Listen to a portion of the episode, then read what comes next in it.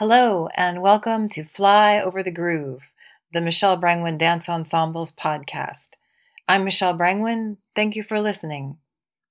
If you're not familiar with the Michelle Brangwen Dance Ensemble, a brief word about our work. We are a multidisciplinary performing ensemble of contemporary dance to live original music.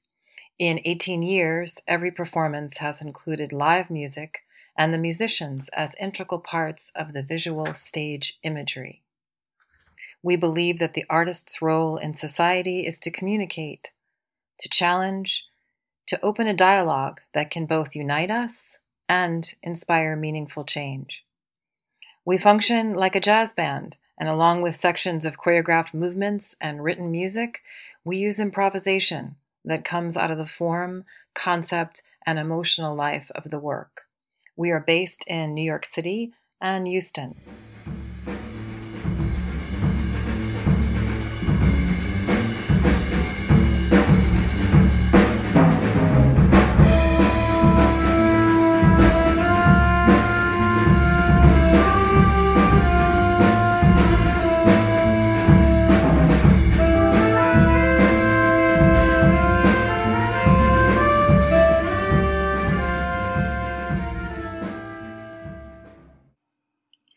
Today's episode is entitled Confusion of Angels.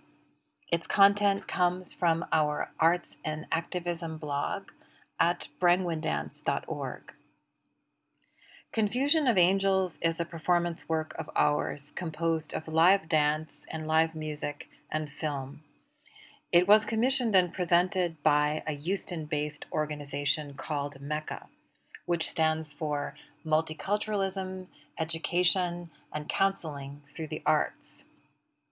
It was presented as part of their Dia de los Muertos festival, or Day of the Dead festival.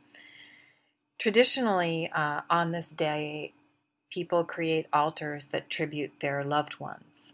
But Mecca is known for exhibiting elaborate altars created by artists that tribute and explore current issues. For their main festival altar, they prefer the theme to be a relevant one, both politically and socially.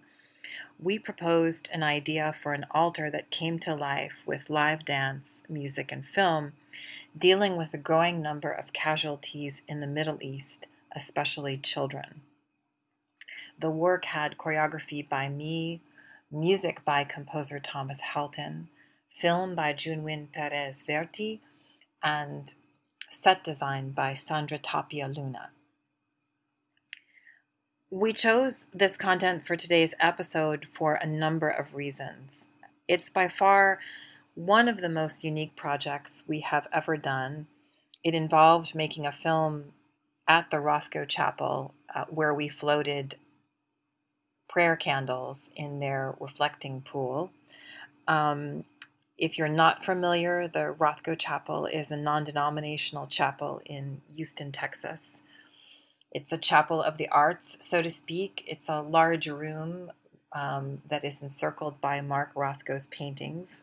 And outside, it's a beautiful grounds with a wall of bamboo and a reflecting pool with a sculpture entitled Broken Obelisk by Barnett Newman that is in the center. We feel that Confusion of Angels, which premiered in 2006, around the time that we were hearing of a lot of casualties in the Middle East, especially children, um, in more than one country. Um, we feel these issues are relevant very right now with news from what's going on in Syria we plan to release the final section, which is the film at the Rothko Chapel, as part of Artcast, our internet television series that features new dance, music, and film from multiple cities. Confusion of Angels.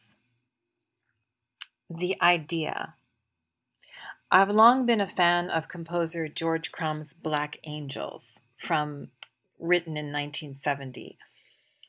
It's a spectacular work for electrified string quartet, and he wrote it in response to the Vietnam War.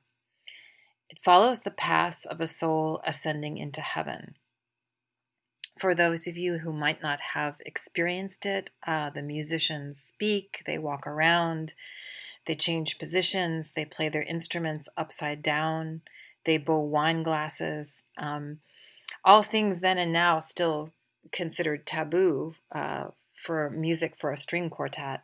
Um, and this work was a tremendous inspiration to me on many levels. Um, it was a great and powerful work, and his non traditional concept was merely a vehicle for what he wanted to say. Um, it, it's a great piece. Um, I took his idea of the journey of a soul and I used that as the narrative thread for Confusion of Angels.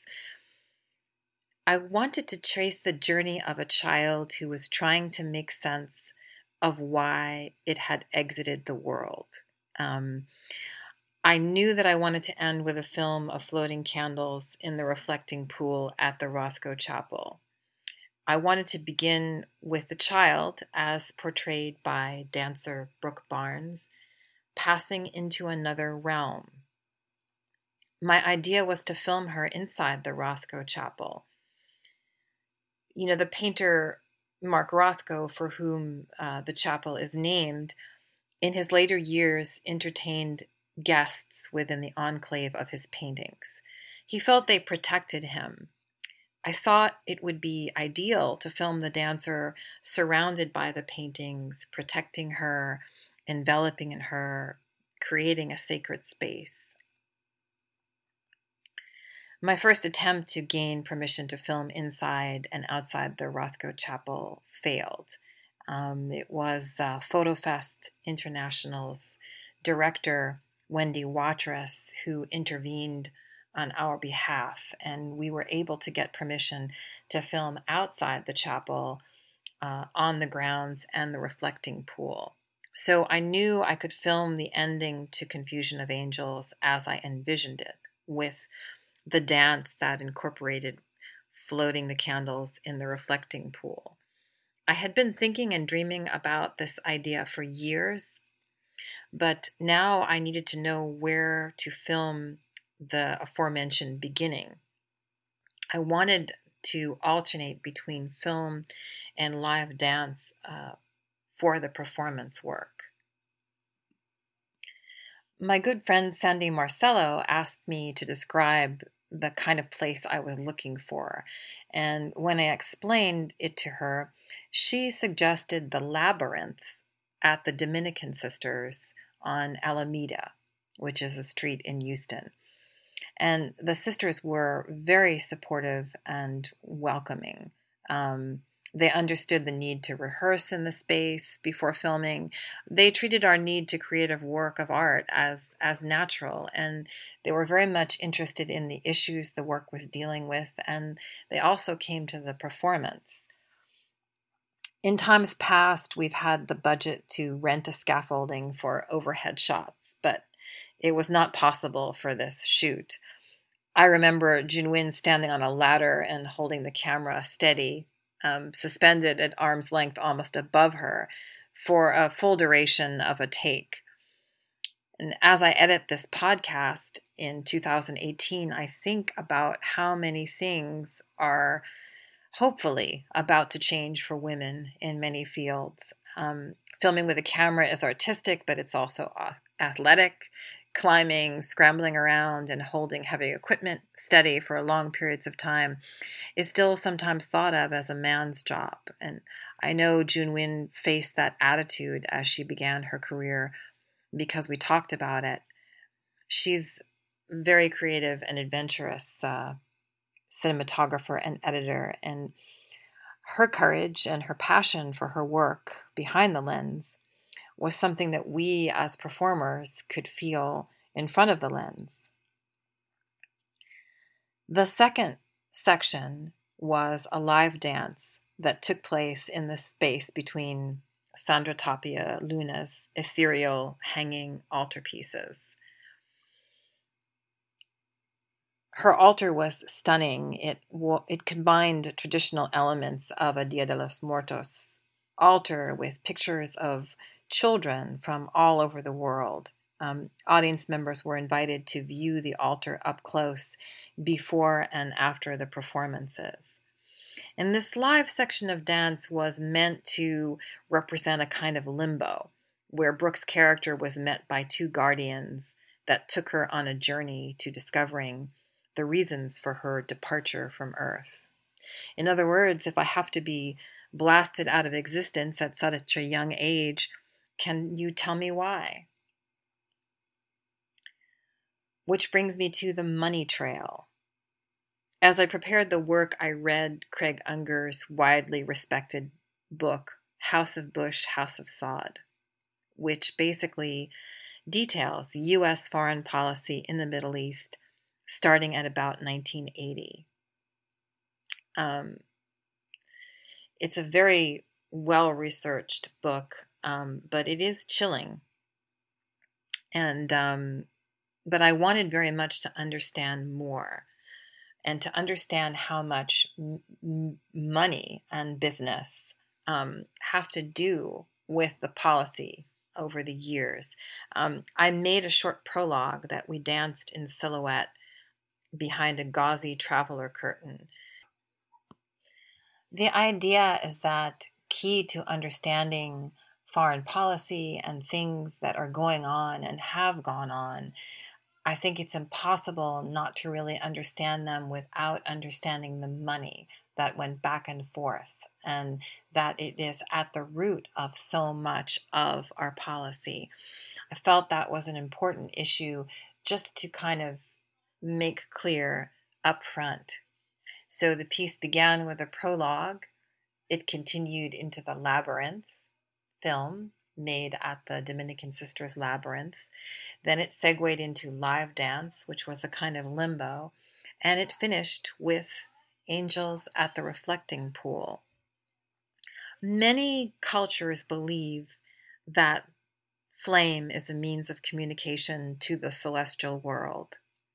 The prayer candle is based on the idea of floating your prayers to a deity or to the universe.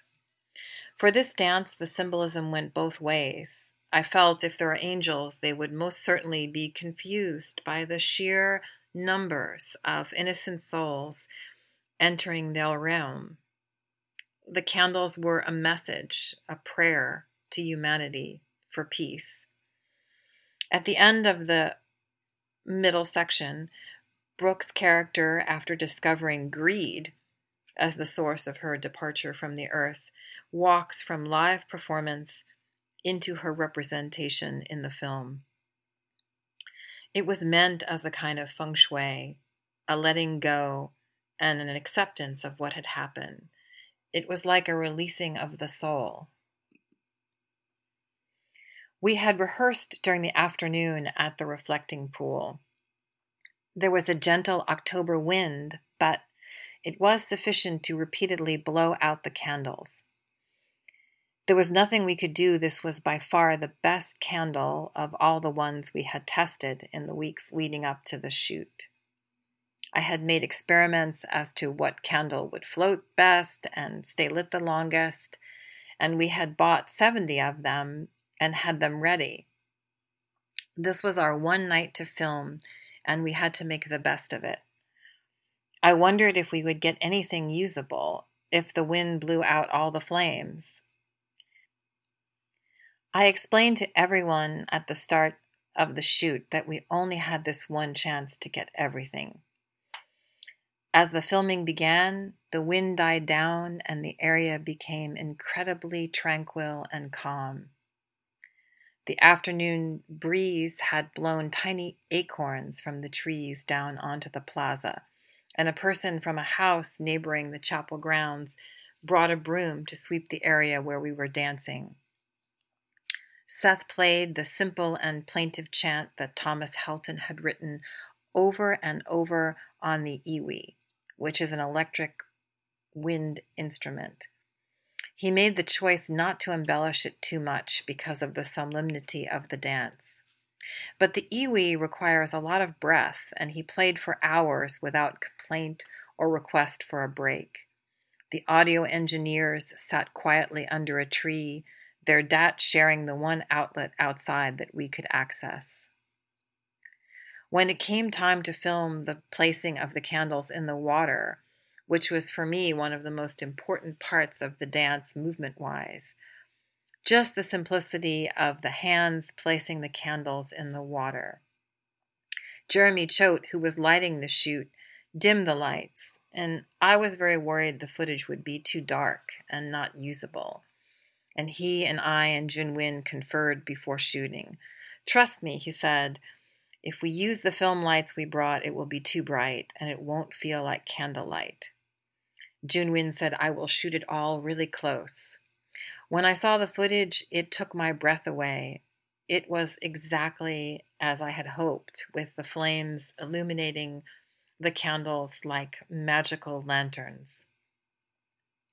All evening, as we shot, not one candle blew out.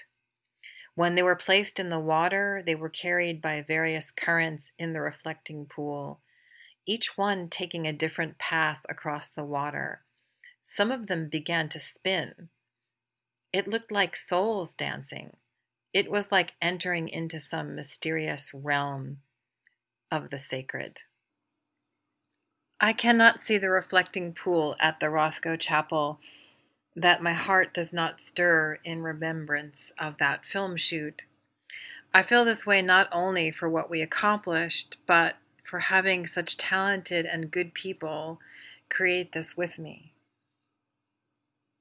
In the years following this premiere performance, we have not recreated the altar, but we have shown the film of the final dance at the Reflecting Pool in venues in Texas and New York. And as I mentioned, we will be premiering the final film online as part of Artcast, our internet television series, in the fall.